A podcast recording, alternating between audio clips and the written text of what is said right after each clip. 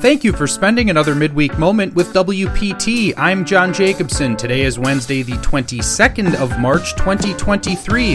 Before we get started, are you ready to vote from a state Supreme Court race with massive implications to property tax referenda throughout the state impacting your bottom line?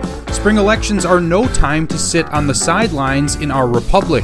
Make a plan to vote on Tuesday, April 4th. Find registration information, your polling location, or view sample ballots or request an absentee ballot by visiting myvote.wi.gov. Get out and vote.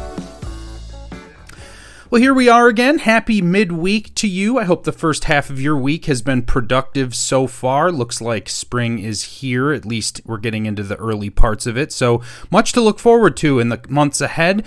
Lots going on this week. So let's jump into some news together. The big one Governor Evers and Democrats announced legislation yesterday to repeal Wisconsin's 1849 era prohibition on abortion in Wisconsin.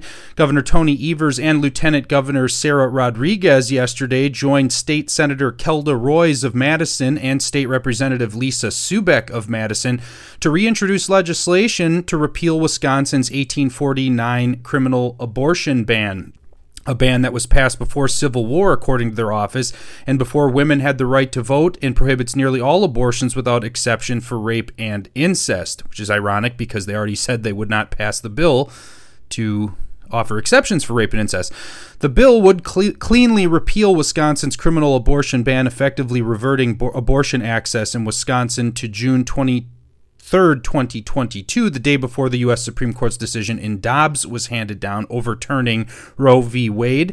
The governor and lieutenant governor were joined for the announcement by Senate Minority Leader Melissa Agard of Madison and Assembly Minority Leader Greta Neubauer of Racine, as well as Democrat members of both the Assembly and Senate, and the Attorney General, community advocates, and healthcare providers. Governor Evers said, I've been clear from the beginning that I won't sign a bill that leaves Wisconsin women with fewer rights and freedoms than they had before the U.S. Supreme Court overturned Roe. This bill will simply restore access to safe, legal abortion in Wisconsin to what it was on June 23, 2022. Nothing more and nothing less. We must restore Roe, and I'm proud to join legislative Democrats in continuing our fight to restore access to reproductive freedom in Wisconsin with a clean repeal of our state's criminal abortion ban. In response, Assembly Speaker Robin Vos said the Democrats' news conference was quite the spectacle, with Governor Evers' hypocrisy on full display. Last week, legislative Republicans introduced a bill that's a reasonable middle ground to the divisive and opposing viewpoints on abortion. Governor Evers immediately said he would veto it. Legislative Republicans have continued to say we're willing to discuss and find consensus. Instead, Governor Evers issues an ultimatum of no negotiating. An interesting one yesterday, State Senator Duey Stroebel, along with State Representative Scott Krug, who is uh, both our Wisconsin property taxpayer champions, uh, introduced a bill that would open up the state for community solar. Community Solar allows participants to subscribe to a portion of a solar project and receive credit on their electricity bill for the power uh, produced. Community solar projects can be located almost anywhere and are often placed on small parcels of underutilized farmland. They're an alternative to installing individual rooftop panels on homes and businesses. Currently, many individuals are unable to participate in solar because they are not a homeowner or the site is not suitable. State Senator Duey Stroebel said this bill would help average Wisconsinites, small businesses, and nonprofits benefit from solar energy without fronting thousands of dollars in upfront costs to install their own system. Community solar will create jobs, drive innovation and competition, spur economic growth, and ultimately lead to savings for Wisconsin ratepayers. In response, yesterday, several organizations sent out a memo urging lawmakers to oppose this legislation. On behalf of Wisconsin's energy providers, customers, consumer members, business workers, and investors, the Wisconsin Utilities Association, Electric Cooperative Association, Manufacturers and Commerce, and Municipal Electric Utilities of Wisconsin, WPPI Energy, Dairyland Power Cooperative, Fair Rates for Wisconsin's Dairyland, and Wisconsin Utility Investors urged members not to co sponsor the bill for community solar. They said in Minnesota, for example, the legislature created a community solar legislation program in 2023, similar to what is being proposed. That program added $5 per month to the utility bill of each non participating customer. And despite how the program was originally sold as benefiting homeowners, so far nearly 90% of the benefits have accrued to out of state business owners and international owners. So, uh, interesting uh, story developing there for sure. And we will keep our eye on that legislation, of course, we're the Wisconsin property taxpayers. If you have any thoughts on that, as always, please email info at WPTOnline.org or call the office at 608 255 7473.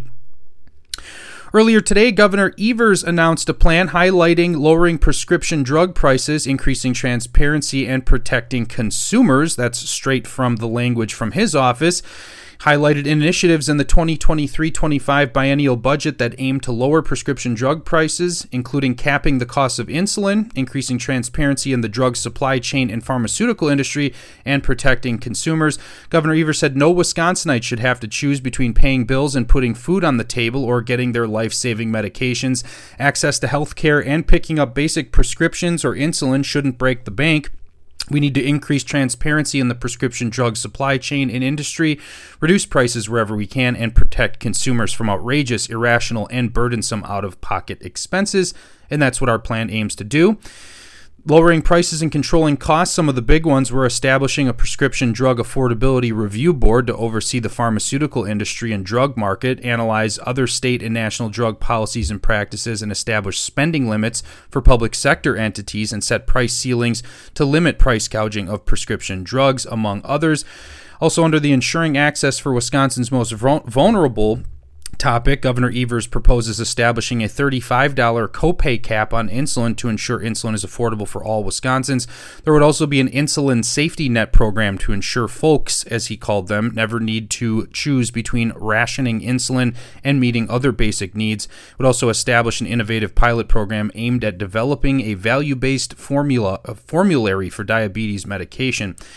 It also provides 16 full time positions and $3.9 million over the state budget biennium to establish the Office of Prescription Drug Affordability that would oversee prescription drug regulatory provisions enacted under the budget and further analyze and develop policy initiatives to continue reducing prescription drug costs. If you have any questions about this legislation or thoughts, again, as always, get a hold of us. But most importantly, we just wanted to remind you one more time make a plan to get out and vote. Make sure that all of your friends friends and neighbors are getting out to vote if you're on those sorts of terms with them and you talk about elections, of course. But encourage your loved ones and anybody voting age to get out and vote. It's a very important election. And with that, we'll leave you with a quote from Samuel Adams, who said, Let each citizen remember at the moment he is offering his vote that he is executing one of the most solemn trusts in human society for which he is accountable to God and his country.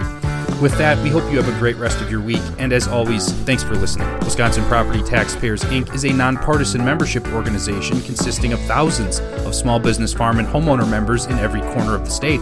Founded in 1985, the organization is committed to providing its members with up to date information, legislative advocacy, and exclusive cost saving benefits. Find out how to join at WPTOnline.org/slash join.